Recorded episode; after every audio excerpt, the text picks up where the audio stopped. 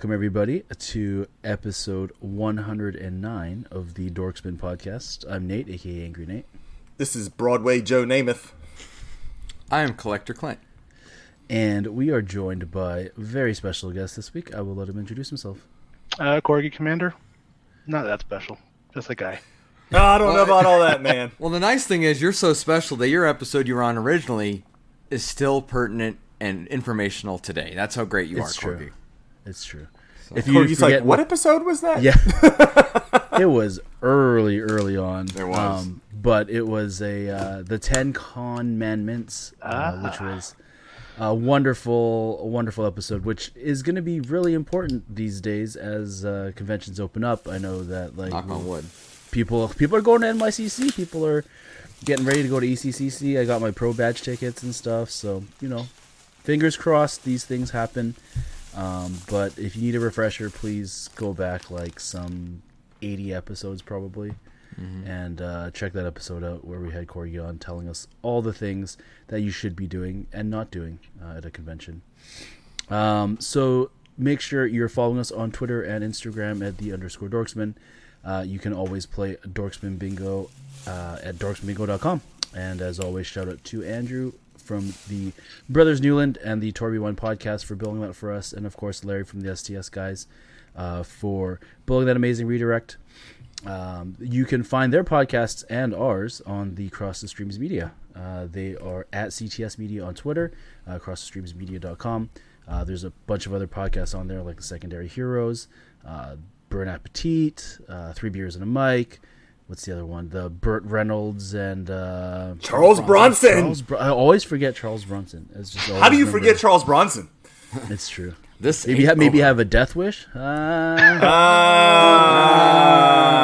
Ah. I did it.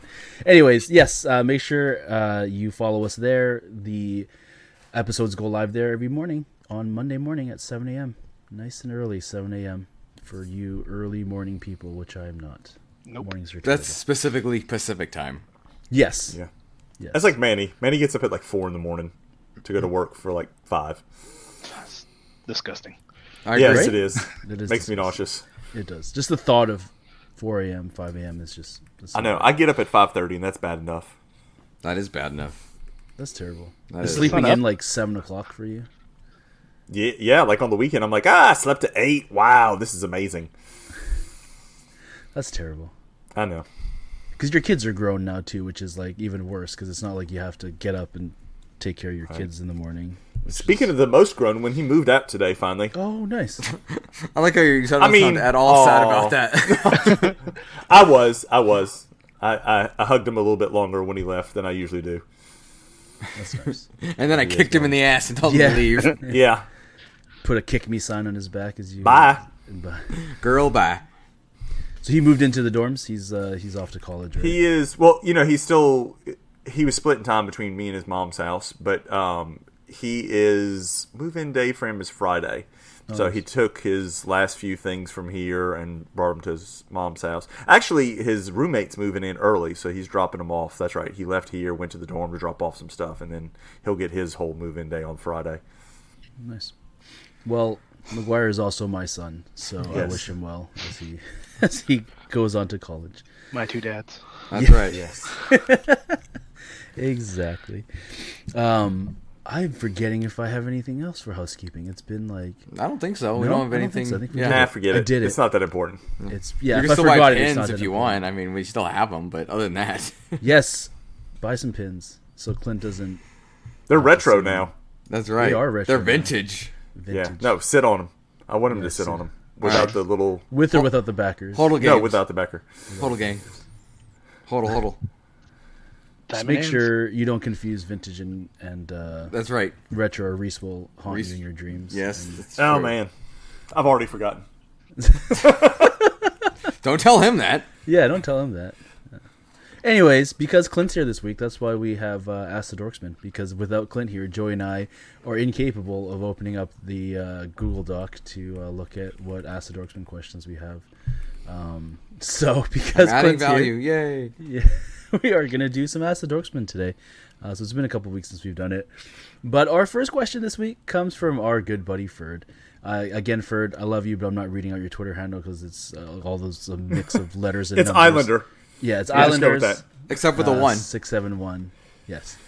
Anyways, so his question, and hard. he's assuming everyone has seen the new Spider-Man trailer because if you haven't by now, what is wrong with you? Please. Well, if you Exactly. haven't, pause this, go watch it for No, three minutes, and come back. No, no, don't pause it. We're gonna ruin it. we are gonna ruin it. Yeah. We So are. Iron Man's in it.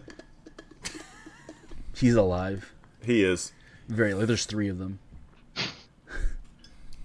Anyways, first question is: uh, in the new Spider-Man trailer, Peter Parker is seen wearing Air Jordan ones on the rooftop. Yes, uh, what he do you is. think Spidey does with his kicks when he changes into costume, uh, his pre-integrated costume suit?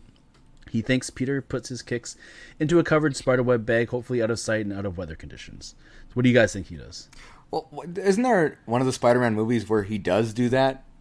Where one of the Spider-Men, I don't know which one, does you know has a web sack hanging from a building of his clothes and his backpack. It might even be Tom Holland in the first one. I don't remember, but there is one where it happened. There, there is one, and I think it is that one. I think he's Okay. it's in the first one when he's first kind of getting his. Gotcha. He does together, address so it too. speak. He, he keeps getting stolen. I think he is like, "This is my third backpack." Yes. So even even putting it in the spider bag, some kid with nail, like nail clippers or scissors are stealing his stuff. Nail clippers. I want to see that. anyway, Joey, start us out. I mean, those are some nice kicks. There was some debate online whether it was the uh, Shadow 2.0s that he was wearing or the Hyper Crimsons. I think it was the Hyper Crimsons though. Like people like did screenshots, like look, there's a little you know orange in it. So I mean, you know, you got to take care of your kicks, so you got to do something with them. I, I, I personally think he goes to a subway locker and puts them in there and locks them up real quick before he does his quick change. Either that or he finds like a, a phone booth like Superman and he, he hides them somewhere. I don't know. He's got to take care of them. See, my my answer is actually the exact opposite. I think he keeps them on, and the reason, part of the reason I think of that is they are a high, high performance footwear. Also, um, based off what we saw on the preview, spoiler alert, is that he's got the nanotech suit and it just covers him. He doesn't actually have time to take off his clothes or do anything. So I think he keeps them on again for the high performance and for speed and to run faster. Because we all know the better the kicks, the faster you run. Okay, well, apparently Clint's never had a pair of retro Jordan 1s on because they are very uncomfortable and not very high performance at all. I would definitely not want to be fighting crime in them. I'd be like, It is "Yeah, fashion over off." function. It for sure is. for Jordan ones. Unfortunately, Yeah, well, you guys know the extent of my my footwear, so. Um, Tom's.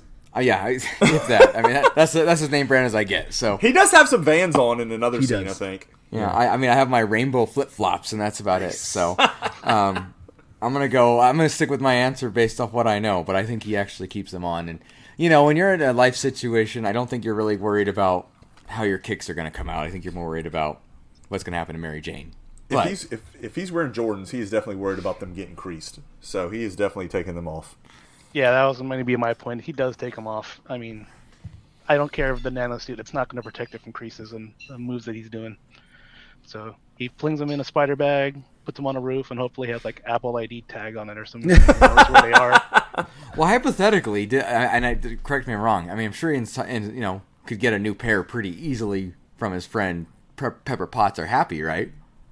So he's got to not- get paid at some point, right? Like, 'cause Right, I- like- this is a discussion I've had previously with with my wife. We are just talking like, um, spoiler alert. Well, I guess a little bit. Like we we talked about uh, Falcon and Winter Soldier, and Yeah, kind of tying it back. So it's like the boat's leaking. right. Okay, Pay for it. You don't get paid. you save the fucking world. Like, are you kidding me? Like, you don't get some kind of government salary. You like, pri- you know, like Tony's doesn't have extra money to give you for Right. I all think the work a- you're doing. I think that's a bit of a Come on. stretch just to move some of the plot points along in some of the Yeah, yeah, movies yeah, that all yeah, the yeah. Avengers don't have money. Come on, Right. man. You can't tell me Tony didn't help these guys out and some of the other stuff they're doing not warranting pay. I mean, I understand they were on the run for for a while, Right, but you can't right, tell me. Tony didn't take care of them, especially after he passed away. He didn't will anybody any money. Come on now. Fair. It's true. Um, this pains me to say, but I, I agree with Clint. I think he actually keeps them on um, because, like, we saw the suit. The suit literally just goes over him So wait, are we talking about like the current or just in the trailer, right? Well, Well, what is maybe Ferd asking He's talked about the trailer, so we're talking like in the Yes. new movie? In the new movie. Yes. Oh, okay, okay. I could maybe see that in the new movie. That maybe it's got some kind of technology to encapsulate his shoes and protect them from creasing. It's got some of those inserts that go inside the shoe to protect it from creasing. But the thing for me though is that like just from what I understand of Peter's character, he doesn't care if they are creased. He does not look the type that's he's not a he is not a sneakerhead. He's just a kid who loves doing what he does and he just wears them because maybe someone got them for him or these were the cool shoes to have and that's like that's what he bought to fit in with his high school friend. Like you know it's not a it's not a collection thing to him and that's why I feel like if he could, he would fight crime in them because that's just what he would do. Um, it, it's just uh, thinking a little bit further about his his, his personality and, and his uh, his character. So, so why- ba- basically, what you're saying is we all need an Aunt May. She's gonna hook him up with those shoes. yes, Gotcha. yes, yes, we do. But also, I don't, I don't know what's safer to put your shoes in a subway locker in New York City or to just hide it behind a dumpster in New York City. like, what, what would what would guarantee that they would still be there when you go back? It's, it's a tough question. Yes, it is. And I, yeah, I, I honestly don't want to think about it. First world superhero problems. Right? right? they exist. They're people too. They are people too. Um, thank you, Ferd, for the question. You already answered it, so Clint won't bother to bother you on Twitter about it. We're also still thank might. him for the question. Okay, well, that's not bothering him. Okay. Yeah. All right. Fun time. Next question comes from our good friend Austin. Uh, Austin double underscore Keel uh, on Twitter. It will kill. and uh, the Funko Hunko on uh, Instagram. He was streaming earlier today. Sorry you missed it, Austin, but uh, your streams are a lot of fun. So make sure you check him out on Twitch uh, when he does stream. Uh, his question is inspired by the villain multiverse crossover in the Spider-Man trailer. Uh, which movie TV villain would you bring over to another movie or show to spice things up? It's funny we have these Spider-Man related questions, both of them, and we're not talking about Spider-Man today on the podcast. no, but it's very Oh. topical. Spoiler alert. Yeah. Um I I thought about it, and I would love to see like one of my favorite uh, kind of sci-fi horror type movies growing up when I was a kid was Lawnmower Man. I don't know if anybody remembers that movie, um, but it's like VR based uh, type of type of deal. I'd like to see that crossed over with the Matrix, where like Agent Smith and the Lawnmower Man team up against Neo. So it's just like a technology based fight. So not like any kind of superhero type stuff. But wasn't was the questions MCU specific? I didn't notice that, and if it No, was, is I don't any care. any multiverse? I just answered how I Oh, want, Clint. Oh, okay. You're not my dad. I, I thank God. I don't want to be. Um. Okay. Well, that's fair. That's cool. I get it. I thought it was MCU specific. Apparently, I was wrong. I can admit that. But I still didn't change my answer. I'm. I think Magneto is one of the coolest villains there is. Period. Uh, Um, yes. Just just because his backstory isn't Right. necessarily of I want to take over the world. He wants justice and what have you. And um, I'm excited. I, I'm this is kind of a cop out, but I'm excited to see when he gets to the MCU and and him interact with more than just the X Men. I think he'd be a, a pretty cool villain to interact with the Avengers or even and you know any of the side characters. It'd be really neat to see somebody of his class. Uh, uh, ranking, if you will, as a mutant versus some of these other guys, or excuse me, Miracle, as they've had to say in the MCU previously. But um, Magneto is definitely where I want to see more of him interacting with more, whatever it is, superheroes. Hell, put him in the DC. Go against the Justice League, he'll destroy him. Either way, uh, Magneto's my answer. How about you, You, Corgi? Corgi? Uh, I did the same thing as Joey. I wanted to see two heroes team up. So John Wick and Bob Odenkirk's character from Mister or from Nobody. Yes. I'd love to see them those two team up and just take on the underworld, Kingpin or something. That would Oh, be that'd cool. be cool. That'd actually be really cool. That'd be fun. And then Um, Netflix just recently had what Gunpowder Milkshake, where it kind of had a similar underworld secret society, but with uh, Karen Gillan as the heroine. I still need to watch that. Nate Nate recommended it. It's and I good. Not It had a lot of chance fun. to watch it. Maybe Really tomorrow, enjoyed that one. since since I'm off tomorrow now. Don't get blown away. Yeah, just be safe while you do it. Yeah. Yeah, hopefully with powder. Yeah. Um, yeah. See, this one I was like thinking like some kind of villain into a comic book um, style movie. I would really love to see someone like Hannibal Lecter in a Batman movie. So it's like it's Oh. kind of the similar villain style where it's like cool. it's you don't have like a superpower like it's not Superman obviously he just like punched Lecter into the moon and like that'd be over right but like where it's a bit more cerebral where it's like uh, Batman thinks it's one of the Gotham villains but it turns out to be no it's Hannibal Lecter and he's you know he's he's he's eating people and he's you know doing some crazy shit so Okay, Nate wins. That's Nate's that'd got be the best fun one to watch. It really I- would be. hey It let's really get feels like it could Nolan be. It really feels like it could be a Frank Miller uh, type of uh, totally. graphic novel or something. Yeah, yeah, I could agree with that. I could definitely agree it with that. let's make it happen So I, I, we did also get the question, and just throw it out there. What did you guys think of the new Spider-Man trailer? Are you excited about the movie? I kind of have mixed feelings about it.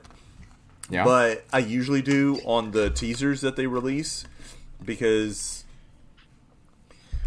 I don't know. I'm trying to think how to describe it. It's almost like too much already just for a teaser. Like to have already teased Doc Ock, have to have already teased the Green Goblin.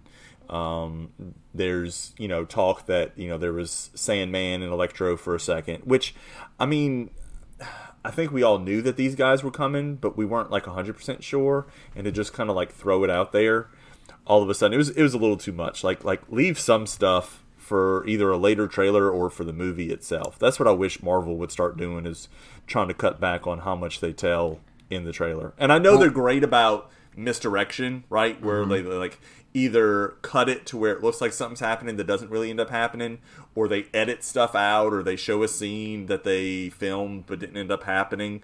Kind of like the whole Hulkbuster suit thing from um, Infinity War. So we'll we'll see what we actually get once it comes into theaters. right. Well, I was gonna. I agree with you completely about the. Te- it's not a teaser. it was a full-on trailer. I don't know why you can call it a Okay, teaser. or uh, uh, I'm sorry. minutes. The I guess I framed that wrong. It was their first trailer, right? no, The I I thought they initial were. trailer, yeah. I thought they were claiming it was a teaser. I wasn't. Yeah, I that- saw the label. As yeah, I wasn't. Was like a- I Oh, know, did I- they label it as a teaser? Yeah, I wasn't Yeah, saying you were it as a wrong. I, teaser, I yeah. agree with you. Yeah, I you weren't wrong. That, that's my point. Is they said teaser and then it was three minutes long. you like a know, 15 minute trailer. right? Like it's it's- it's hard to call that a teaser. But I also agree with you that they're really at misdirection. So I, I it's hard to say what they will and won't do. For all we know, um, you know, hypothetically, Doc Ock shows up at the uh, end credit scene. You know what I mean? So who knows? My point is, uh, like you said, misdirection. So, but I agree, it's a little much, and it's a lot coming at us, and especially since the movie's what four months away, December, is that right? Uh, yeah, yeah, yeah. So yeah, that's right. I mean, we still got a ways to go, um, which means there's going to be two, and I'm going to use quotes here, actual trailers still coming. Imagine. So, uh, yeah, here's hoping they don't give away too much. Um, and I, you know, I, I don't know if you guys remember um, which one was it? Was it the second?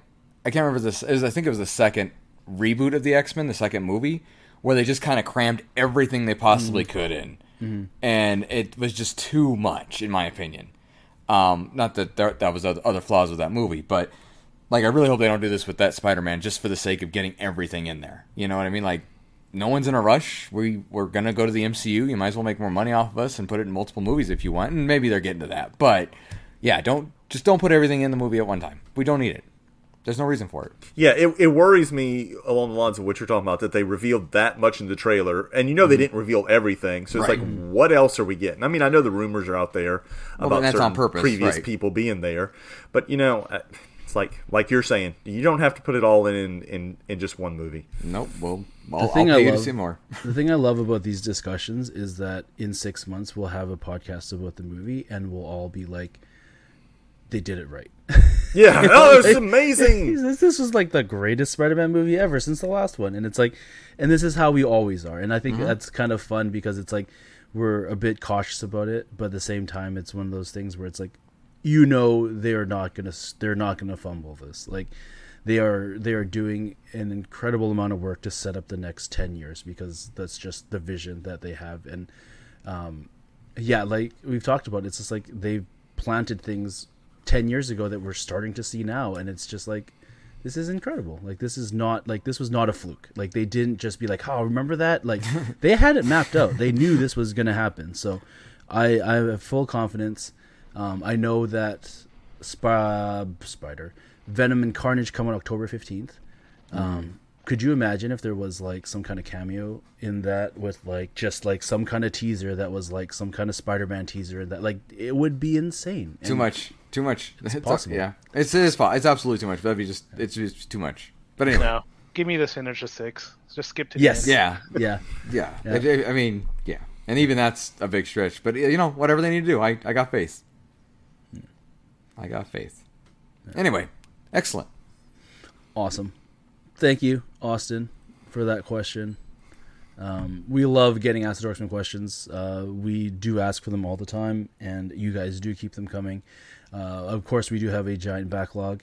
So as we get to them, we uh, as we see them, we add them, uh, and we try to get to them as quickly as we can. So every every few months, we do like a Ask the Dorksman episode where we just focus on your questions. So uh, don't worry if your question doesn't get answered. We try to answer everybody's stuff and try to mix up who asks the questions and who whose questions we answer. So keep them coming. We like Amen. it. Amen. Um, so the reason why we have our good buddy Corgi on this week uh, may not be for what you think it is. Uh, you may think he's here to talk cons again as cons are opening up. You'd be wrong. Uh, he's Wrong. here to talk about what uh, some people may consider the um, the most annoying time of year to be on social media. Some people call it, you know, like for me, I think this is like the fifth season. You know, we have, uh, you know, we have like summer, fall, autumn, spring. Fantasy football is the fifth season. Oh, yeah. Um, so this so wait, is wait, why. wait, wait. How long does this season last? I well, don't if you're in Dynasty all year, Yeah, exactly. Okay. But yes, we are here to talk about fantasy football. Uh, so if you, if you have no interest in fantasy football, I'm sorry, but you get to hear Corgi's voice. So there's a trade-off. Um, I know we're all in a league together. Well, except Corgi. Um, I'm in Corgi's league, so I, I'm, Oh. I'm in a league with them, and then we're in the other league. So many leagues. So many leagues. I'm And my like- school, my school work league hasn't even started yet, and that would be number Yeah. three. Which I know a lot of people have even more than that, but I've never Yeah. kept up with more than one, so this will be interesting. oh, I had eight one year. I had What? seven last year, and Yeah. I had to pare it down to like three, three or two this year. So Yeah, I figure three is the max, Three, yeah, three is a decent number. especially if you have almost completely different rosters. Oh, well, that- that's yeah. a lot Oh, to yeah, try to keep up with. I'm gonna try to get mine as similar as possible. Good luck. I know it's a pipe dream. You're right. Yeah, you're, you'd have to trade down a lot to do that if you wanted to, to be honest. But good luck. I wish you well. It Except, depends in, on except in the league I'm in with you. right? Go to hell there. But Yeah, of yes. I think Rest Joey them. took my spot in that league. I probably did. Did I? Maybe I Yeah. don't know. For the I record, that- I, I've, I was I've played afterthought. I've played Corgi in the championship twice in the leagues we've been in together, and I've lost both times. So Oh, yeah, that's So he owns you, is what you're saying. yeah. Kinda, yeah. So every time he tries to talk crap on me, I just kind of let it slide off. You know, let it happen. No, I, I the second time I learned not to say a word because I'm like I'm gonna get beat anyway. Lesson learned from the first. yeah, beating. I, I, I did learn from my first beating, did you? I did I did yes. But the beating. But that's continued. the thing. Corgi could put like the ball boy in when he plays me, and somehow he wins. Like the ball boy runs for a touchdown or something. It's insane. oh yeah, the water boy. Yeah, it's it's insane. Here comes John Elway after being retired for 20 years and throws three touchdowns, and somehow Corgi knew to start him. It's like that episode of the league where that uh, I'm trying to think of the character's name right now. He drafts like all kickers. Oh, uh, Taco. Andre. or Taco. No, Andre. Taco. Yeah. Amazing. Love that show. Oh, yeah, it- it's been gone now for years, hasn't it? I, I just finally kind of discovered it uh, a couple of months ago, and then just like binged the whole thing. Yeah, it's, I'm on So it was new to me. six on my current rewatch of it. Oh, okay, yeah, I love that show. It's great. Is that why you're so successful? You've learned all your secrets from from the TV show. Of what From not there. to do? Yes. Yeah, but the only difference is on that show, like the athletes show up, like when they're having the That's Cameron great. Jordan Jordan love that, Cameron yeah. episode, and they both show Yes. up. You're like, why can't that happen to me? At a funeral of all places. right, right. So go figure. But anyway, so fantasy football. Um, for those of you who, uh, it is basically Dungeons and Dragons, except it's in person, and uh, you know, nerds play it, or at least they should. If they, you know, it's it's every jock's attempt to be a nerd, I guess you could say. Um, there's a whole bunch of different ways to play it in the sense of the type of leagues, and we'll talk a little bit about that. There's different ways to score. We'll talk about that. And um, there's just different ways people do it. So uh, we'll, I guess, talk about that. So, kind of jumping in, you heard Corgi say Dynasty League. And uh, first of all, and, and Corgi interrupt at any time anybody. The other two guys don't interrupt me, even though if, I'm wrong- if I'm wrong. Um, there's um, You're wrong! the and then I said no. The Dynasty League means. Why don't you define it for us, Corgi, so people understand what it is? Dynasty League is uh, you draft a pretty deep roster, and that's your team from now on. You, act like a real general manager, coach of a team, and uh, 20 plus people on your roster, and you have a rookie draft after, after the rookie draft, the real NFL rookie draft in a few rounds, and uh, it's your team forever. And a lot of people, you know, have the same player on it. You know, people who have drafted Kelce when he was a rookie have been riding high on him for half a Mhm. decade now. So it's yeah, as opposed to a redraft where you get a new team each year. There you go. Perfect. Are you in any Dynasty Leagues? One, my You're first one. time this year. Yeah, So this will be the first time you've done it. yeah. Okay.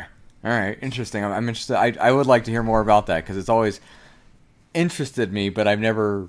First of all, I've never found people to do it, and secondly, I don't know if I could have the patience to keep up with it because I'll draft somebody like um, like Adrian Peterson, get one good year out of him, then he gets hurt for a year, and then he gets traded around a lot and just does okay. You know, so when he beats his kid and then gets, you know, Yeah, exactly. Yeah, that's Interesting. that, that's that's kind of my style, I guess. So, um, I'm interested to hear how this goes. Okay, but but the redraft is hands down the most common, and um, for anybody listening, the most common type of redraft league is always what's called a snake draft, and what a snake draft does is whoever gets the first pick goes to second pick, third pick, so on, and then kind of reverses for the next round. So the person that had the first pick gets the last pick for that round, kind of flip flops back and forth. You guys would say that that's the most common type, right? Correct. Yeah. So, um, and I know that's what I've been. I think I've always done it that way. I don't think I've ever Yeah. done. Yeah. I've never done an auction Never draft. done An auction draft, and Corgi again, correct me if I'm wrong. Have you, are you ever done an auction draft? No, but I've researched it, and I everyone I play with has never done it before. I kind of wanted to get someone who's done it, just Mm-hmm. because I don't want to do it wrong. Right. Well, I wouldn't mind doing it, but it kind of goes with the same principle of the um, of the dynasty league in the sense that you're given a set allowance for the year at the beginning, and you basically buy or uh, bid on players until you know a certain price is matched. Nobody wants to bid it, or I, I- however you do it. I don't know if it's a time thing or if it's just highest bidder wins kind of thing. But you do that, and then you're stuck with the rest of that allowance for the year. So, for players get hurt or players come up or whatever the case is, and you want to you want to add them to your roster, you have to again bid on them, and you know sometimes that involves nobody else knows who it is, so you get them for a dollar, or there's a bidding war that happens, and you know could go for who knows how high, saying. I don't know. I don't want to jinx anybody, so I don't want to name a specific uh, specific uh, player. But that player who you draft in the first round goes down, and their replacement is on the waiver wire, so people bid higher to get that player. Did I explain that correctly? Yeah.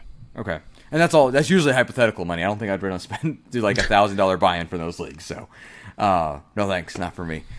So those are kind of the main types of drafts, right? Did I miss one? Did I miss anything? No. Uh, best ball.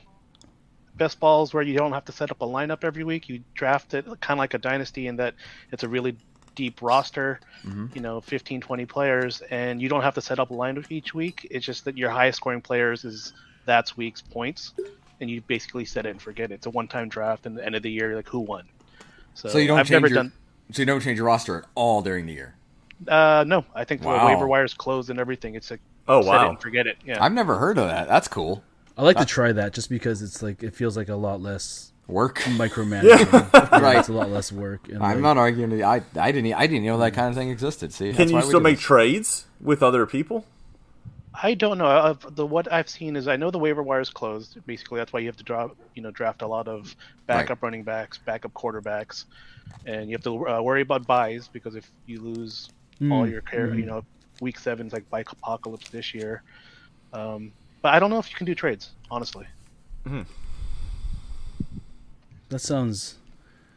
I like that in a way. If it, it, I guess it really depends on on where you draft, how you draft, um, like how many people are in the league. Because, um, like I've done traditionally, I've I've done like ten team leagues, and ten team leagues already, it's like it gets really thin, like in the later rounds. Dude. And I've done like Yeah. twelve team leagues, and like that's even worse. Um, and it's just it's um, it becomes it really becomes how much research did you do and are you lucky I, I you know like i i've played in leagues where we've got guys that are like crazy on stats and like they've they've done hours and hours of research and it's like you just cannot prepare for the nfl season it is honestly um it's just it's too much there's It's too much that luck. happens Yeah, Yeah. between Um, yeah, injuries Yep. and especially with uh you know Trades. with covid yeah Mm-hmm. covid trades um just general player performance because very rarely do you have a player that kills it one year and then is consistently that good the next year or better Mm-hmm. um there's i mean obviously there are cases like that but it's it feels rare um Agreed. so you 100%. gotta, you gotta do a lot to to prepare for that so I would agree. So one thing, kind of, kind of keeping this going, is the. I'm trying to think of the right word. and I'm not going to use it, so please correct me. But the uh, the celebration, if you will, of the draft itself. You know, people how people do the drafts and how people you know rent rooms or or you know get together in person to do it. And I know that's changed because of COVID. Uh, just my neighbor next door. I was leaving today to go uh, meet up with a friend, and as I'm leaving, his garage door is open. He has 12 guys in there, all getting ready to draft, all with their computers plugged in, and you know, made me miss that part of it. But there are some people that go all out for when they actually do their drafts. Um, I've done it a couple times where I've gone to a bar, we've gotten their deal, you know, get you know, bring 12 people and spend this much money, you get whatever the case is, and we'll give you Wi-Fi and draft boards and blah blah blah blah blah. Um, I kind of miss that part. I hope some I hope something like that actually happens again. And I and luckily with stuff like Zoom and and Skype, we can actually kind of do that, but it's not nearly the same as it has been in years past. With I would think it was talked about after everyone's kind of like COVID out. Maybe next year we want to do a, uh, a live draft in, in Vegas. See, that'd be. I mean, I know that we were talking about the league earlier, and they always do something fun for their draft, don't they? Yeah. Yeah, Wow. they do. I wouldn't mind, but I think there, I think there's something to be celebrated with that too. I don't think that. I think that's something that's included. And I think that's what some people look forward to. I know people have gone to drafts, drafted their team, and not touched it again. So that that big point one Gregory talked about would be perfect for them. But uh, you know, they want to get just together and have fun with people. So. Um, you know, I know that's a that's a thing people do. I used to even try to do it with my work draft back when I was the commissioner, and you had to pull some teeth, but we got it done. I think before we go further into it, I think that's the most important thing about fantasy football is the the interaction with the other managers. I mean, if you're in a work league where no one's talking, no one's trading, and you're just playing, I mean, what's the point? Besides, I mean, if there's no bragging, if there's no trash talking, it's it's kind of just vanilla and it's not fun. So, yeah, family leagues are pretty fun when everyone gets together. We did like a whole minute to win it uh, contest to decide draft order, and we did the little mini games and stuff like that, and that was really fun. That would be fun. That's awesome. so, if you're going to Yeah. do fantasy football and you're interested in it, find a group of 8, 10, 12, even number of people that you're going to have fun just hanging out with and having drinks at the bar or eating snacks at home, you know, whatever. I'm talking smack during the year. oh, yeah.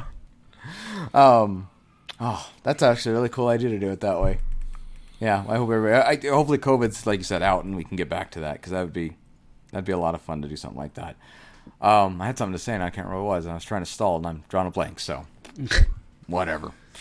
Uh, oh, 14 team league. I don't know if you guys ever done that. That's rough.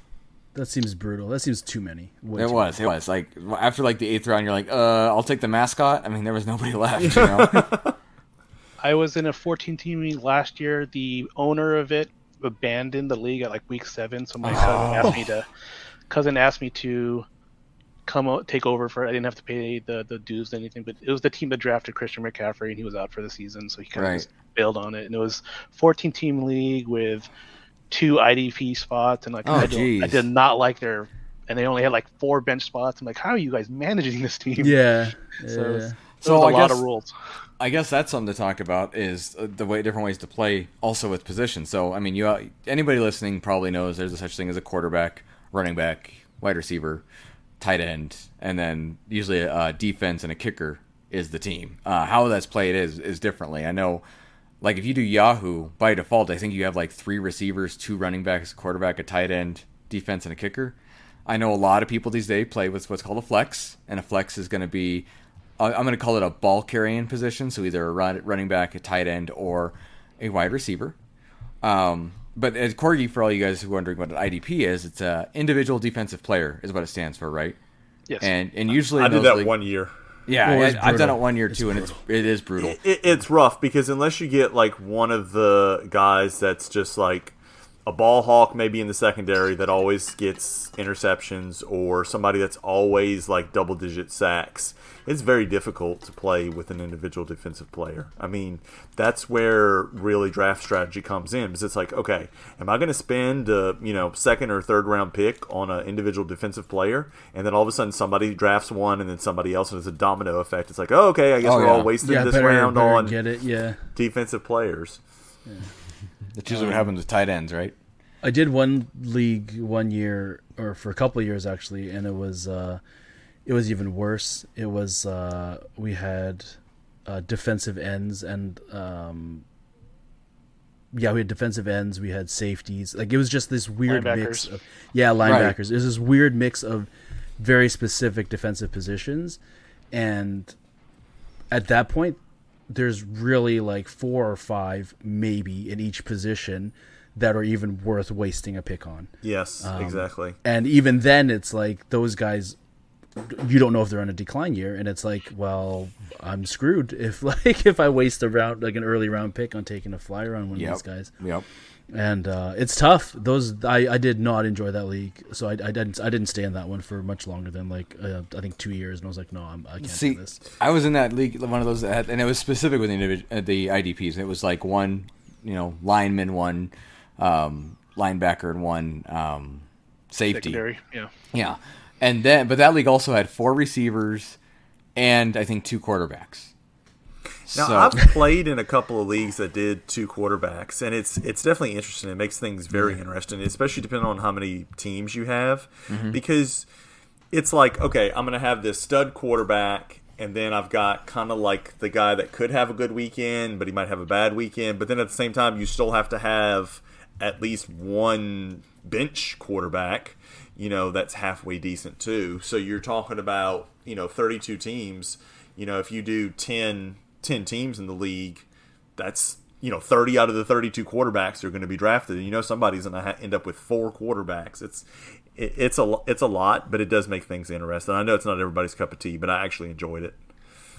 I had Manning and Brady, I think, that year, and Brady Brady actually didn't do very well. Manning did great, but um, yeah, I, uh, I I wasn't a fan, but I yeah, yeah like you said, it, it makes it interesting, and it definitely makes the draft very interesting Oh, I too, can 'cause imagine. it forces people to you know because most people will go usually depending on how the points are set up most people either usually go wide receiver or running back with their first pick and usually Mm-hmm. wait to like two or three for quarterback in that double quarterback league you almost better go first round with a, with at least one of your quarterbacks yeah Just because you're going to run out very quickly. Right. So you better get a top tier one quickly because you know you don't want to end up with two you know kind of mid range quarterbacks. Because if both of them have a down week, you're you're SOL. You're, um, I'm trying to think what else I can say about. And then the other thing about draft about positions is what how they scored. So I know there's a lot of traditional scoring out there, but I know like PPR or point per reception is really popular anymore. Um, I know some people score, you know, things like missed field goals get a negative points versus you know other leagues they get just no points. Um, so you always, you know, always got to consider these things. And I mean, I've heard some weird. We used to do our work one where every completion by a quarterback was a fourth of a point. So that you know, you have people like Drew Brees who got an extra like ten points every week because he had forty completions. You know, uh, You're in it's- the ESPN league, you got a bunch of bonus points for like 100 yards, 200 right, yards. where right. Yeah. Yeah. I mean, that's even another thing. Yeah, for every we used to do that too. Running backs, if they're around 100 yards, you got a five point bonus. If there was Yep. a yeah, I mean that's So it's that's- like bad enough that they already had you know 150 yards running. You know, let's just give them a bonus too. Like that never made modifier. any sense. Yeah. To- Like to- salt yeah, it's like you the already got a lot of points for the fact that they hit 150 yards. Why do they need bonus points for that? Well, but I mean, the point. Uh, I think the incentive in that is to get you to draft or plan your strategy around that. Like, and not that you wouldn't now, but you really want to go for, uh, say, a running back that's a workhorse versus, you know, very common in the NFL these days is running back by committee. You know what I mean? So uh, your Jerry draft, four letter award. yeah, I, and it is. It sucks, and usually that committee means more than two, unfortunately. But Right. Um, it's just interesting all the different things that you could, and I, I'm sure I missed some just in this discussion, but it's interesting all the different categories and changes you can make to really influence a league and to influence what position or what specific players you draft when. You know what I mean? I like um, the traditional PPR scoring, like just the default on like Yahoo. Um, it's the one that I played with like probably the most in all in all the years that I've played, and it's just it's simple to understand if you have a new person joining the league that's like not super into football and just like you know like just starting to get into it. It's easy for them to understand the rules because it's again there's no none of these crazy modifiers and um, you know they don't have to they really don't have to go too deep into uh, kind of understanding of, of the game and understanding of the players to to have a good time. And I think that's a it's a good it's a good baseline. But of course, if you're playing with more hardcore players, like you can yeah you can genuinely do any combination. Like I've seen um, I've seen screenshots of people uh, that will post their fantasy weekend and it'll be like 550 points to 450. It was like Yeah. what does this mean? Like one guy scored like four touchdowns, but he had like 300 points, and it's like, well, like okay, like I don't understand this at all, and like it's just like it's just it's too much for me at that point. Yeah, like it, it, it's better to line it with the actual scoring the players have, or at least Yeah. something that makes a lot of, of logical sense. Yeah. I'm with you on that one. I mean, yeah, I can't. And then the best of those leagues, you see, I lost by a quarter of a point. It's 525.5 Yeah. to 525.25. Yeah. You're like, what, what happened? Did your guys sneeze at the wrong time? How did you lose that many points for the high scoring of league? Yeah, I, I, I'm with you. Um, I've lost I've lost weeks um, with this the, the PPR scoring. I've lost on like a reception. Like I've Yeah, lost oh, yeah. on like 0.25 points before, and it's the most painful thing. Have you ever lost on a quarterback kneel? No. oh, I that have. was so. Oh, was my God. so your so your league counts a quarterback kneel as a negative yard. negative rushing Right. yards. Oh, He did Oh, it three times, and I lost by like two tenths of a point. I was like, Oh. no. You know what I have lost before, and this this is also I don't know if it's as bad as that, but I've lost on a correction midweek. So like Oh, I I've won, won on a correction by a little bit, and then like the correction happens like a Oh, like a- I hate yeah. those. yeah, and you get I've correction won- I've midweek, and then you lose, and you're like, oh, Yeah. That happens a lot in IDP leagues because they give Mm. the person either the full tackle or a half a tackle, and you get Mhm. a lot of corrections in, in, in defensive points. Yeah. I It's- yeah, yeah. one one year it was again PPR, and I remember I lost. It was a semifinals, and I lost because um, the receiver caught a pass in garbage time, and they were up by like three touchdowns, and it was just like one additional catch, and he ran out like he kneeled down and just to keep the clock running, and I lost by like 0.25 um, on on in garbage time and the most painful thing was then the week after I played in like the you know third place game, and my team beat like score wise would have beat the person Oh, that yeah. won the championship that week, and Right. it was just Ah, you like by a see it. lot too, Yeah. and it was just like uh, pain, just pain. no, I, I felt well. Here, back to the league Corgi and I were in, where he beat me last time in the championship. It was a two game lead, two game final. Oh, okay, yeah. First game, Oh, I beat him. First game, I beat him by like a few points. Then I got demolished the very second week, so it was an even worse tease. So, So, the, that are was, the uh, points aggregated for two? Yeah, weeks? right. Oh, Yes. okay. No. So I had to beat him by so many points. I had not only had to win, but by so many points, and and he did, and then he beat me again. Basically, I think that week it was it was a murder. Like somebody somebody should call the cops. It was bad. So Joey, like I know you coach football, you've been around football like your whole life. Um, does that impact how you draft? Like, are you much more analytical, or like do you, you know, is it do you get in your own head basically when when you're drafting because Not- of your knowledge? Not not really. Um, I, I try to pay attention to like I'll be trying to watch this season for maybe like a sleeper for next season, if that makes sense. Like I'll be trying to pay attention to somebody that's kind of you know just be- just below the radar, and maybe there's some kind of change in their roster. Like maybe it's a wide receiver that all of a sudden gets a new quarterback. Um, or I'll, I'll give you a perfect example. Like when Jimmy Graham first came into the league, like I knew Drew, Drew Brees loved checking down to tight ends. So I knew that he was going to end up scoring a lot of fantasy points. I got him like the fifth or sixth round, something like that. Um, and then it was, I don't think it was last season, I think it was season before last. Like, our league let Lamar Jackson go to the final round. Like, I ended up picking him up his rookie season in, in the final round. Hmm. Uh, Alvin Kamara, I got in like the fourth ish round or something Wow. his rookie season. Yeah, yeah. Um, the that, that that's the thing that I, I, I try to do. Like I said, is try to look for guys, or you know, I watch college football, so try to watch for those guys that might be. That, that's my big. Like everybody knows the top guys that are going to score a lot of points. My thing is, I try to find the guys that I can pick up in those mid to late rounds. That I'm like, okay, this guy's going to sneak up on somebody, and end up being a you know top ten for his position, you know, on a on a pretty consistent basis. Um, try to do the same thing when I'm looking at um, previous year's performance. You know, just not looking for somebody necessarily that had like you know a a few just outstanding seasons, but looking for that guy that's just been consistent across the board. Because that's usually my strategy. Is like I don't want to roll the dice on somebody whether they're going to have a big game or just a dud game. I want somebody that's going to consistently give me again, depending on the scoring, you know, like 10 to 15 points or something like that. And if you can do that and, and have that pretty deep with most of your running backs, tight ends, and receivers, you'll usually fare pretty well and make it pretty far into the playoffs. Good Do you brings have- up a good point. Is uh, when you're drafting, you have the consistent players. So like Julian Edelman. No one. He's not sexy, but he was going to get you know, seven to eleven targets and get you, you know, eight to twelve points, depending on your scoring. Uh, it's I good to have a nice A floor. He's a good-looking guy, but I'm mean, saying no one drafts him. Yeah, I Edelman. You know, Sure. I, I usually, if I don't get him, I'll usually like do a trade, and I'll usually get it from the guy who drafted him. They, they're, they're thinking they're getting this bargain, but I, Edelman's like this throwing character. Like, oh sure, Edelman's nobody.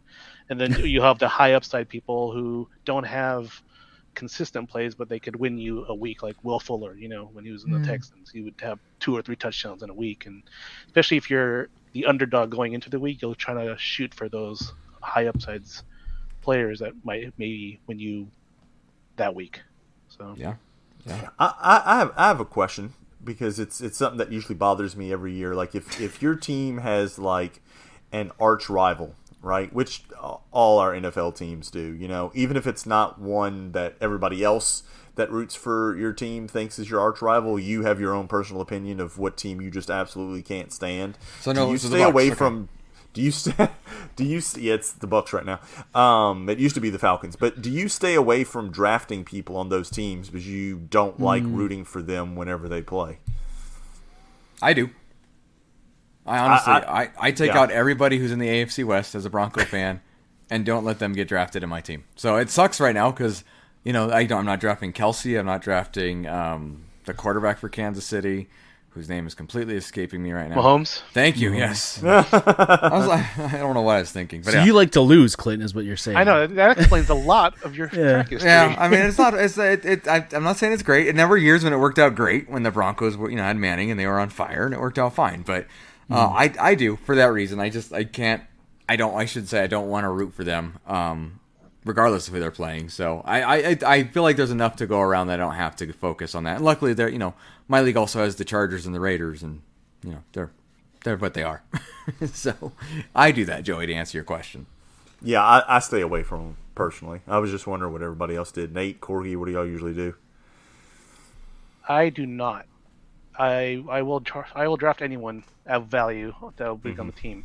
Come game day, if the Raiders are playing the Broncos and I have the, the other guy has Darren Waller, I want him to blow up. I'll, even if he kills me in fantasy, I kind of I am still rooting for my home team. So you, Yes. you root for your NFL team before you root for your fantasy team. Correct. Okay, I'm that way too. Yeah, I, I, yeah, same with Corgi here. I have no discrimination. I'm in it to win it because. Well, of course you are. You're a on line. Cowboys fan. You got to get what you can get. Um, and even if I, even if I get it. have players, if I have players playing against the Cowboys, I am hoping that they put up like seventy points on the Cowboys while the Cowboys put up eighty. So you know, it's just Yeah. like, it's one of those things that's like, you know, it won't happen. And you know, I, I um, um, it's hard though sometimes to, like, to not. I mean, it's easy as a Cowboys fan to not draft Cowboys because you know they're not great. Um, but you know, it, it's tough sometimes when I guess when you have um, later on picks, and it's just like, well, I guess I'll just take this guy and be a homer and just be like, just we'll see, we'll see if he does anything for me because I'm watching that game anyways. Yeah. So it'll be like, um, Throw him in for a pretty bye good week right or something. You have, you have uh, CeeDee Lamb. You have Cooper. You have Dak. Hopefully, she's he's hey, back. hey, wait, I was going to ask, uh, what's the over under for how many games Dak misses because of COVID? Because of COVID, Yeah, because he refuses to get the vaccine. Uh, a lot of players. Kirk Cousins doesn't have. Well, I know, but it. Dak's, Dak's, yeah, don't get me wrong. That's why I'm asking Nate. What's the over under on how many games he misses? enough. It'll be enough. It'll be enough for them to miss the playoffs again. Is so, is so that's kind of a follow up question. Do, because I'm kind of the same way. I usually like to have at least one Saints player on my roster. Do Do you find yourself tempted, or maybe you do draft one of your team's players higher than what they are actually valued at, just so you can have somebody from that team on your roster? Because I've, I've been in situations before where it was getting down to the nitty gritty, and I didn't have a Saints player yet, and I'm like, uh, I guess I'm taking the Saints defense or their kicker, you know, because I don't have anybody yet. Because I like that aspect of it. I like having somebody for my favorite team on my fantasy team. I, I will, but it's it's it's more well, it depends on the league too. So like I'm on a couple leagues that are here in Denver, and everybody reaches on the Denver players. Right. I, yeah, I didn't even think about that. Yeah. So I, you know, those leagues, I usually just don't even worry about it, and then I'll you know grab somebody at the end. Like uh, Noah, I I grabbed Noah Fant late numerous year, you know, numerous times last year as like my second to last pick, and it worked out great, right? Um, but the leagues that are not central here, I, I'm not gonna lie. Depending on where it is in the situation, I'd probably I might reach a little bit and go for it because, it, like you said, it's fun to have a player from your team you can root for, not only as your team but also on your team. So I've done that, and I'll probably do it again. you bring up a good point though. It's uh, player biases. It, it, Mm-hmm. That's how playing with people you know, as opposed to just randos at work that you may not interact with much. You know that 49er fan may give up more on a trade because they want you know Trey Lance or you know whoever's uh, on your bench, and you can you know take advantage of that that bias. Looking at and you, it might- Ferd. Looking to take advantage of Ferd. By the way, I, I, this is a true story, and I can't believe we let him do this. But there was a year where we had a person on our team draft all the Bronco players because he reached on all of them, you know, every single one of them, and uh, he won that league that year. Did he really? yeah, well, it was the That year is that Manning had you know the most inter- most touchdowns he had. You know, Demaryius Thomas and and uh, and Julius Thomas and Eric. I can't remember Eric's last name now, uh, but he had all of them, and it worked out for him. You know, it was funny. He didn't have a perfect. Defenders. Yeah, well, this was before Emmanuel. Oh, okay. I think. Well, it was the guy, the guy who had a his wife was a, a pop rock star. I don't remember her name now either, but um, either way, uh, the fact that he did it in one, I was very upset about. But So, when you guys are drafting, do you guys have a specific strategy um, that you try to stick with year on year? Do you guys mix it up? Because I know a lot of people have a set path of what they do, and they're you know they they they stick to it. They're diehard, but they swear by it. Um, kind of like picking lotto numbers, you know. Um, so just curious what you guys do in terms It, of. it draft depends on the type of league too. Like whenever I play, like in one that does the double quarterback, which I've been in a couple of different leagues that did it. it wasn't just the same league, and um, that one you definitely got to draft QB first for sure. Um, usually, I kind of use what some of the GMs or coaches do when they're actually doing the actual NFL draft is you know just best available, you know, early on. Now, I know eventually you kind of have to start strategizing because, you know, best available could possibly be every round a receiver, right? And then all of a sudden you have no decent running backs. But I'd say probably first three rounds, I just try to go with best available at whatever the next position is. So, like, I might do best available at running back first round, best available at wide receiver second round, and then best available at quarterback third round. But then you know that can go out the window if all of a sudden in second round people start popping quarterbacks off and you're like oh crap i can't wait any longer you mm-hmm. know? And i'm not one of those guys like you're talking about like I, i'm flexible. Like i'm gonna draft according to what everybody else is doing. So 100% if some if there's a pattern that starts developing i'm like okay well i'm gonna go ahead and i'm gonna have to or like you mentioned earlier, like as soon as the tight ends start coming off the board, you're like, oh crap, guess it's time for tight ends to, to yeah, be drafted. Yeah or you lean the other way and you they pick the tight end, meaning there's going to be value in either running backs and wide receivers. So now you get the next picks there. You you have to you do have to pay attention to trends, but then you can also lean into it the other way and take advantage of mm-hmm. people panicking and picking the third tier tight end when there's still wide receiver ones on the board. You know. Yeah. Mm-hmm. And, well, because here's my my thinking too is you will always have every season, every NFL season, you will have a handful of guys that will end up being consistent point earners that you pick up off the waiver wires like second or third week of the season. Mm-hmm. So I, I don't usually try to panic get except for quarterback because you mm-hmm. hardly ever get a second, third week quarterback that just kind of pops up like that. And if you do, there's like maybe one. Whereas wide receivers and running backs, there will be a handful of them that by week two, three, four, you're like, that's probably going to be somebody I want to pick up. Right. See, I, it's funny. I, I kind of go the opposite direction. Um, I usually wait to draft quarterbacks because I feel like the top tier quarterbacks are good and worth it, but they're not. They're so deep in quarterback in this league in the NFL now. Mm-hmm. There's no reason to reach for a quarterback.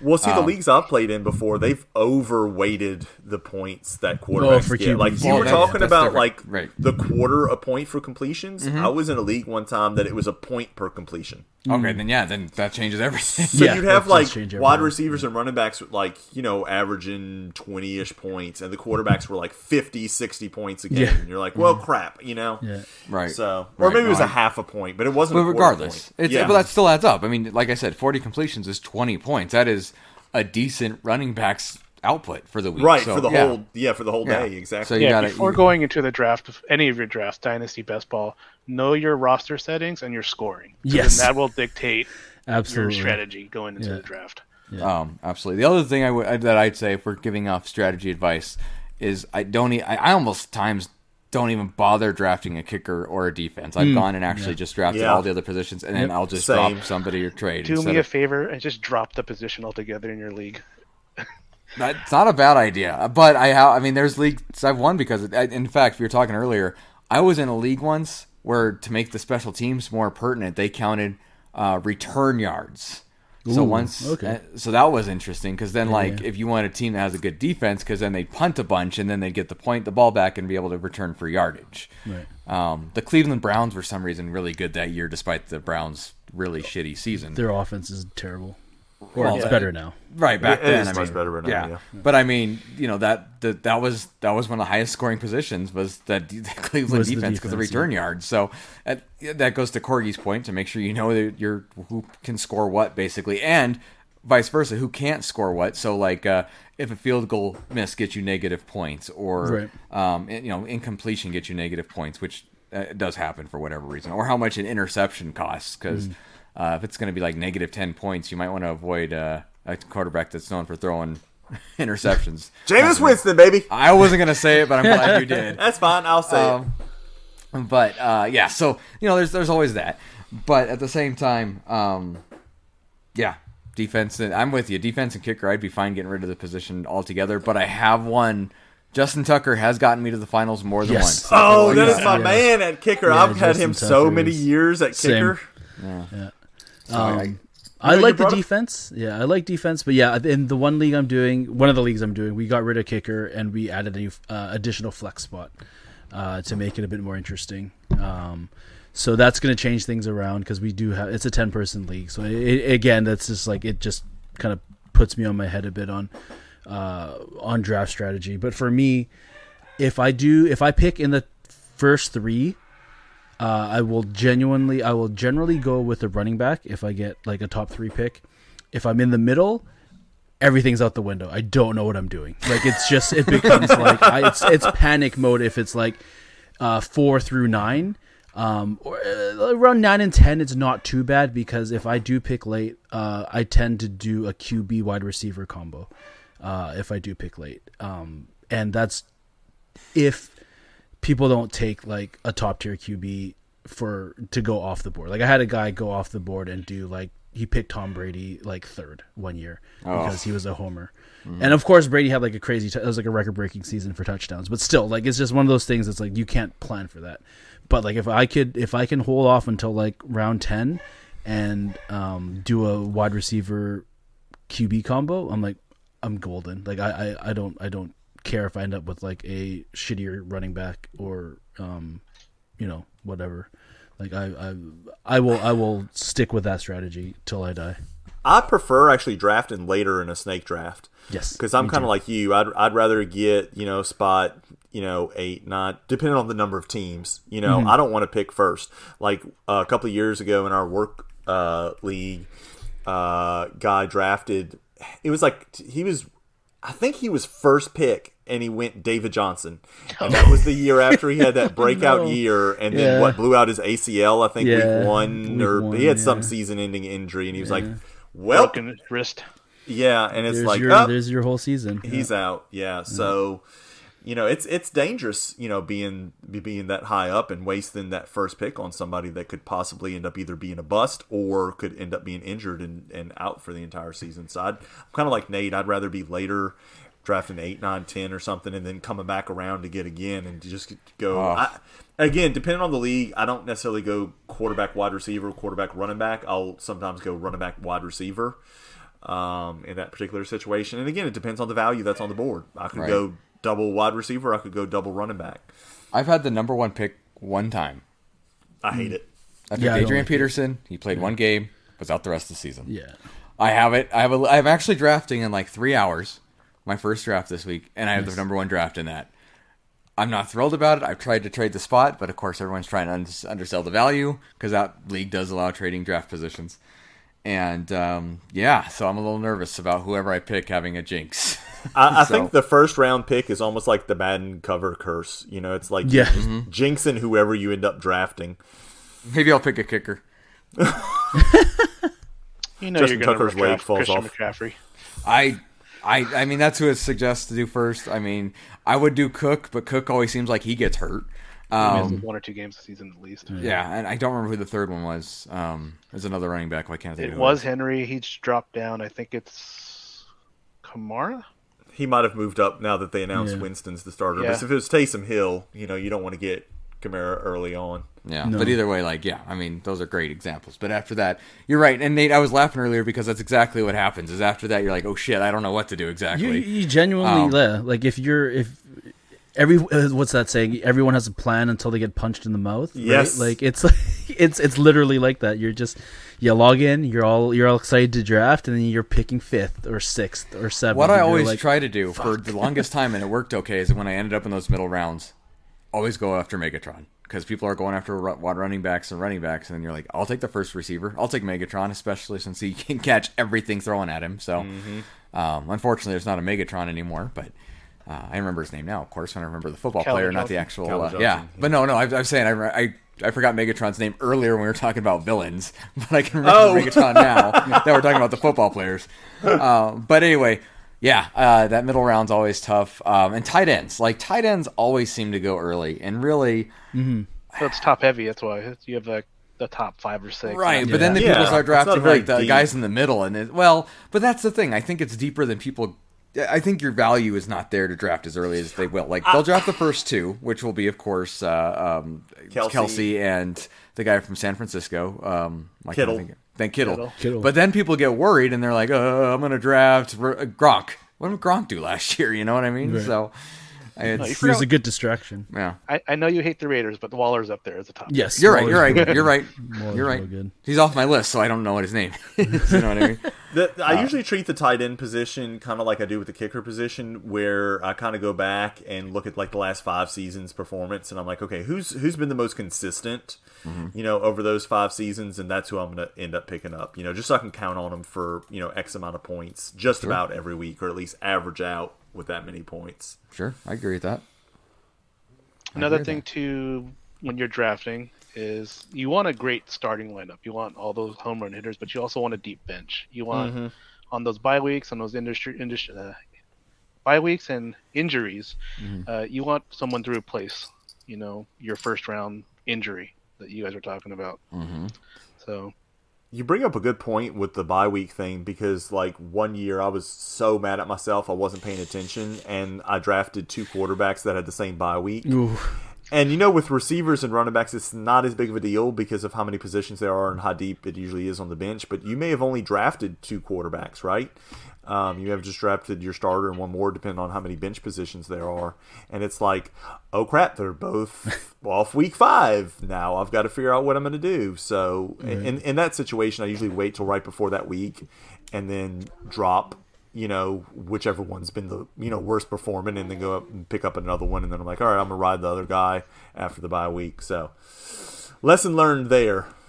Check the, bye thing- weeks. The one thing that I found um, the most consistent, quote unquote, consistent um, behavior of people that finish well, like finish in a good spot in a fantasy league or even winners, is that they are constantly making moves. So they're constantly watching the waiver wire, Yes. knowing matchups, knowing things like that, and taking those chances. And like, like that's one thing that I find like if it's if there's any tip, it's just like if you're yes, it's it's for fun, but when it gets down to it, just a good chunk of money on the line. So, you know, treat treat it like that. Um, and uh, yeah, it's it's fun though, and I, I really enjoy it. It's like one of my favorite things to do. Okay, so what do you season. find the most annoying thing that people in your league do, or that people in your league have done? When, Yeah, win against When- me. Is, yeah. um, by the way, uh, when when Nate's talking about those moves, would you call those all money moves? yes, yes. I hate I couldn't resist. just leave. Just like, just Just pack up and leave go. studio. Yes. so I'm just wondering, like, what's the most annoying thing? It, it could be just a one-time thing too. I'm just wondering, like, what's gotten on your nerves the worst? Losing losing in the finals to somebody who played Tim Tebow.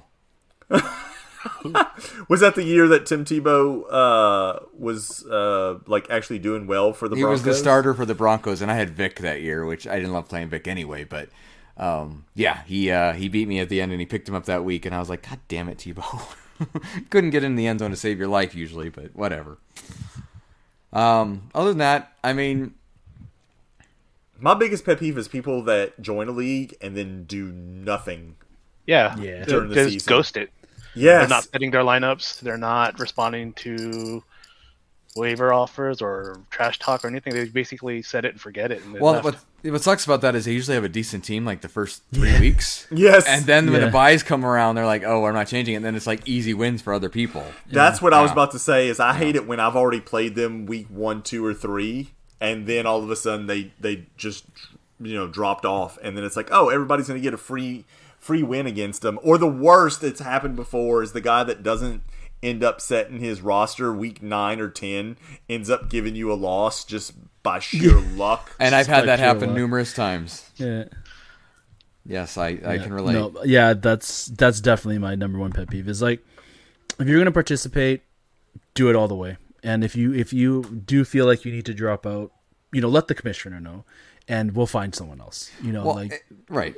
eh, not ideal, obviously, but um, I'd much rather have someone that was trying and you know setting a lineup and doing their best. And um, I don't like. I'm not a big fan of trading myself, and I get a lot of trade offers. And like, I have a couple buddies that like. This is pet peeve number two: is that they constantly offer me trade offers, and it's like I don't like trading in fantasy because I feel like I would be kicking myself too much if I gave up something and then that player ended up doing really well. Even though I have no control over it. It's just one of those things that's like I'd rather have made that decision on my own that I benched him and or dropped him and added to the waivers, you know, things like that versus me trading him away. And it's just like a FOMO. mental block. For, yeah, FOMO. it's it's it's, it's really FOMO. just a mental FOMO block for me that prevents me from trading most of the time. No, I get that. Making I a get- note for myself not to send Nate trade offers. I, talking I hate me, the that's people that have no idea like how, how to like make Value. a decent trade. Yeah, yes, exactly. yeah, it's that like too, yeah. I'll offer you Ryan Fitzpatrick and Latavius Murray for Derrick Henry. I'm like, no. Like, why would you want to do that? Well, you're getting two people. I'm only getting one. Okay, come on, man, get out of here. Like, how is that even a fair trade?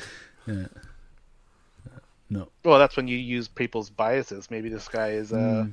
You know, a New Orleans fan and they really like Murray and Or you want to trade uh trade Brady to or trade a buck to uh, Joey and Joey will just drop him afterwards. And that's, Yeah. yeah. I'll trade. I'll give you this meatball sub if you trade me. that would actually be a really cool trade. I'd take it. Uh, I'll take that trade. oh, pet peeve collusion. Oh, okay, yes. Totally. Oh, Oh, totally. yeah. Yeah. Yeah. That'll get you kicked out of the league real quick, and Yeah. like, yeah, you're not welcome back if you if you attempt any of that for sure. But it happens. It's like, yeah. Or are the people that claim to be stupid and don't like that's the last week before you can uh the playoffs they know that are gonna make it so they're like, Oh, I'm gonna drop all my players now.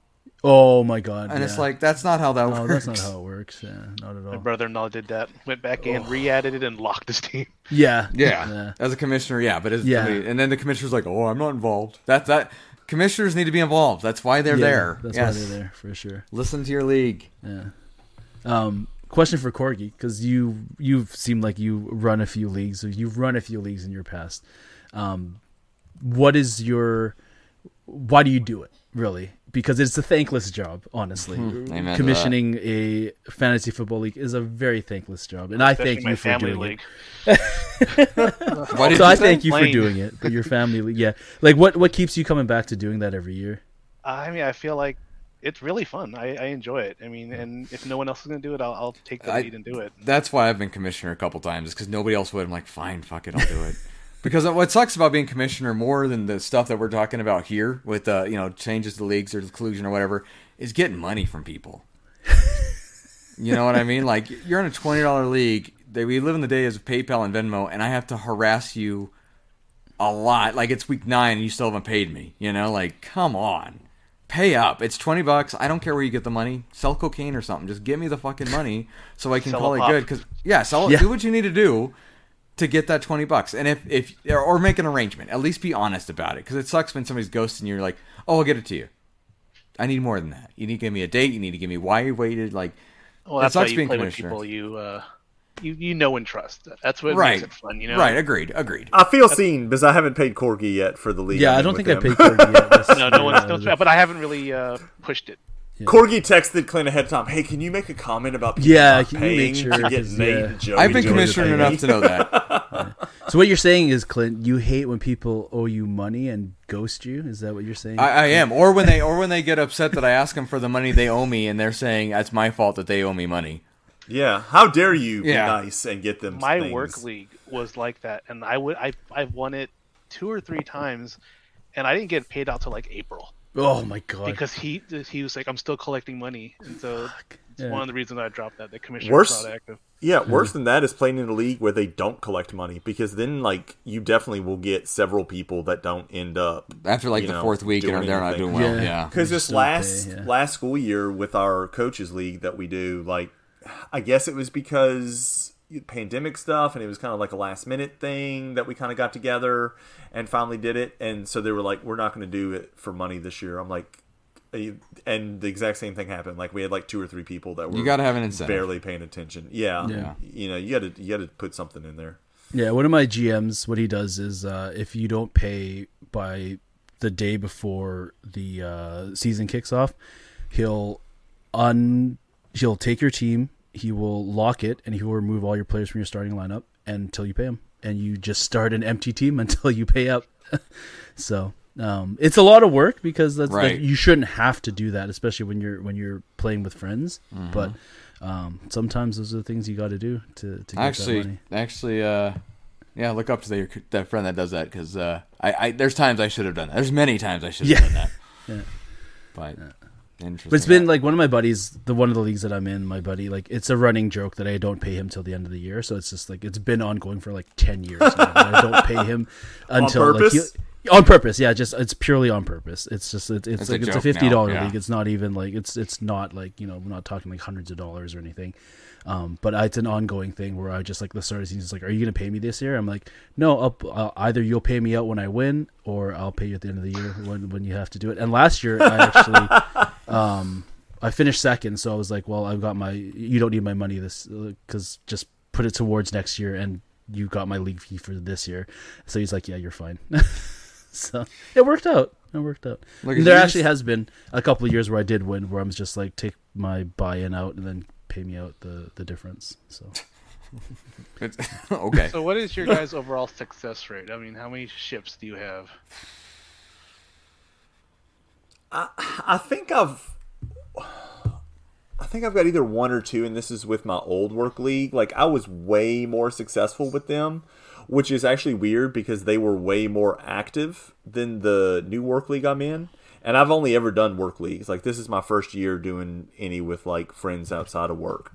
Um, but it just production just went downhill um, for my new one. I, like I said, I think I've got one, maybe two at, at my old work and was pretty consistent about making it at least to right before the finals, if not into the finals, just about every season that I played. But yes, I, I guess I've been playing for about I don't know eight to ten years, somewhere around there. And so I, I, I don't know if that's good or not, but like I said, I've got about one or two to my name. I have five or six overall, but I've played for years, so it's not a great rate, but it's what I got. yeah, I think I've won. I was the first back to back um, in one of the leagues that I played in, and then I lost the next year, and then won again the year after that. So I think like I have three in that league. Um, but like I've done other fantasy sports, like I've done like hockey, I've done baseball, done basketball. Uh, oh, for however many years I've been doing those. Um, I'm so one for football's one the on only one. I've been successful. Uh, Only done foot baseball once and won it all, and never do it again because I didn't even know what I was doing then. all I did was change out the players Yeah, that were too. playing that day. That's all I did. baseball is crazy because there's so many games and there's so much management. Um, I had a buddy that we did. He did a baseball league. Uh, he was in the baseball league. He did not win a single week or like the entire season, and we still give him shit to it to this day. Like You have to we- try to do that. Yeah, yeah, Putting in some effort there. and he was actually fairly active. Like he, it wasn't like he was just kind of ghosted. As like he was, he wasn't trying super hard, but like it wasn't like, yeah, he was just not good. He was just not good at uh, setting baseball lineups. how many championships do you have, Corgi? Uh, I've been playing since 2015. Uh, started with two leagues there: a work league and a family league. Work one I've won twice. Family league three times. Damn. The nerds one that we have that's been going on for what four or five years. I've won that two or three times. Yeah. Uh, I always make the playoffs, but I'm also like one of the most active ones there. Right, so- right. Yeah. Yeah. And then the Dynasty League that I'm in, it's all hardcore family and a couple other people that join. I think uh, uh, Asian Joey's in that one. No, nice. And My uh, boy. But yeah, uh, I like the competitive nature of it. I'm thinking maybe next year when things uh, lighten up, I might do a big money league just to try it out. Oof. Fifty. So is my what in yeah, that's what I was Yeah, about to say. So what in your definition is big money? That's what I'm wondering. Like two, two fifty. Jesus. Mm-hmm. Yeah, nope, too high for my blood. Well, that just means everyone's going to be active. No one's just going to, you know. Yeah, no one's gonna coast in that. Too rich yeah. for my blood. I stand by that statement. I'm cheap.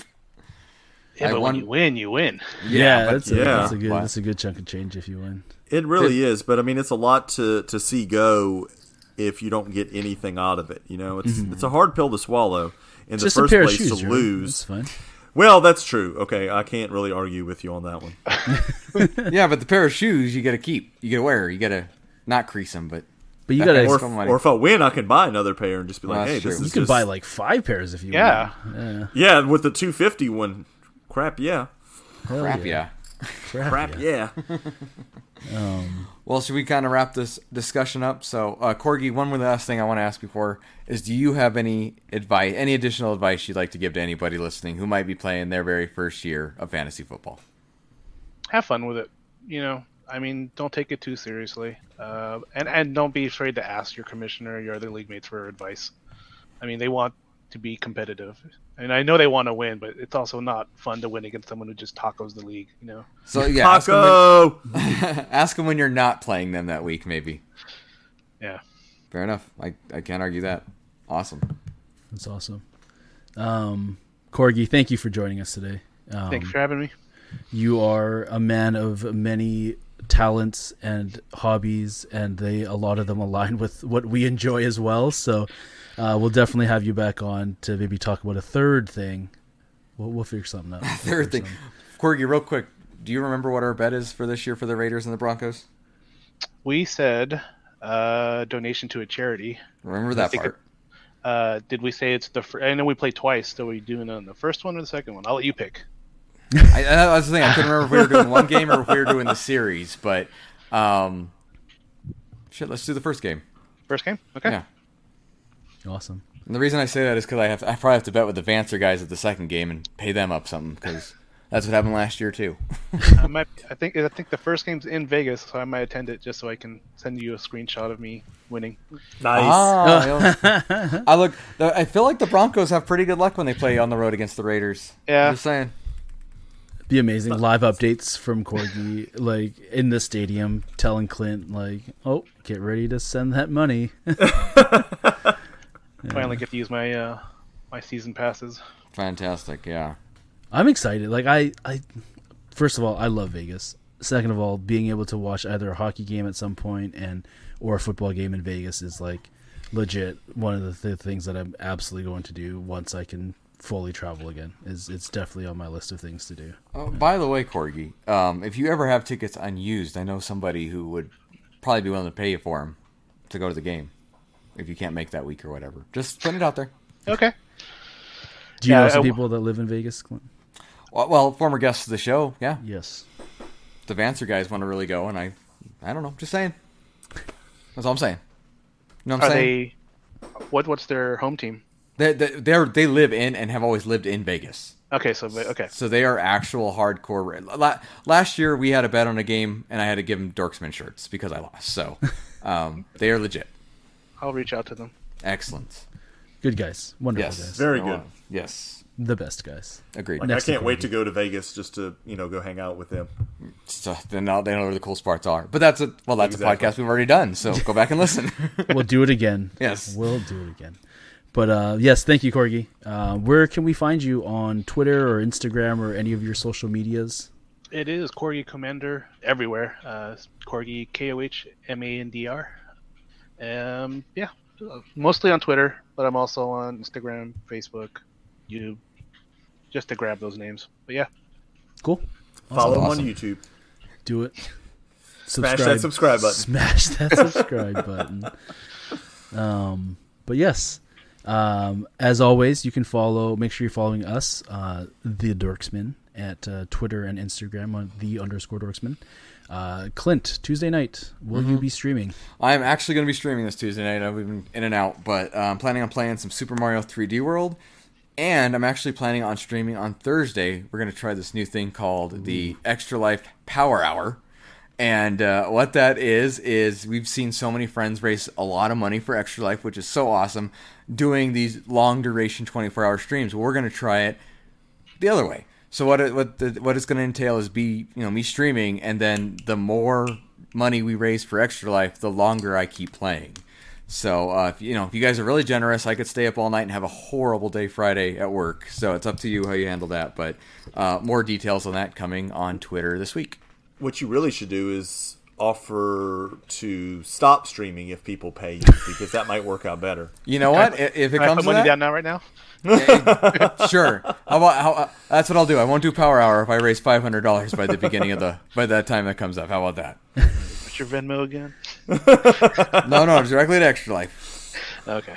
I was joking with Clint. I was like, this might be worth throwing everything on the credit card just to make him stay up all night and make them work the next day, or make right, right. Like I just no getting at, and I I plan on doing this multiple times this September, depending how it goes. So That's awesome. Um, there's been a lot of great charity streams lately. Clint, I know you did the um, you and Phil did the Extra Life last Mm-hmm. weekend. You guys raised a bunch of money. Uh, lots of prizes went out to some they haven't gone out. They're going out this week. So anybody who won, they haven't they haven't gone out yet. You haven't missed. They will go out this week though. Sweet. Um, yeah, so keep an eye on our on our Twitter. Keep an eye on Clint's Twitter. Um, we're retweeting and sharing a lot of the other streams as well. I know uh, Jedi did a uh, Lego stream yesterday, and there's just a ton of other opportunities to to stream and help out and just hang out and just spread the word about uh, the community doing uh, work for charity, which is always good to see. Always, always, Always good to see. Yes. for the kids. Um, for the kids, Change kids' health. change kids' health. Do it. Kids are important. Kids are our future. That's all I hear. That's what they tell me. I don't have kids. and That's what they tell me. Banner's our future. He's sleeping away somewhere. Oh, come on, Banner. He's Go doing his change the world. He's doing his best. He's got to rest up before bite he can do it. He should. I'm gonna teach him to do that. Yes. That's my goal. That's my Good luck. Um, Stay strong. keep, going. keep going. But yes, uh, thank you again, Corgi, for joining us this week. Uh, it's been a lot of fun. Um, we'll definitely do this again. Uh, make sure you're following CTS Media as well. This is where you can listen to the episode uh, acrossthestreamsmedia.com. Um, again, new episode Monday. Um, anything else from anybody before we wrap it up? Wrap it up, B. Corgi, you got to sign off, ready to go. Yep. Awesome. Well, thank you everyone for listening. Good luck in your fantasy football this season if you're in it. Uh, have fun. Most importantly, pay your pay your commissioners, pay your league fees. Be kind to your commissioners. They do it for free. Um, and that's my secret. I'm always angry. Meaty clackers. Word, homies. Raider Nation.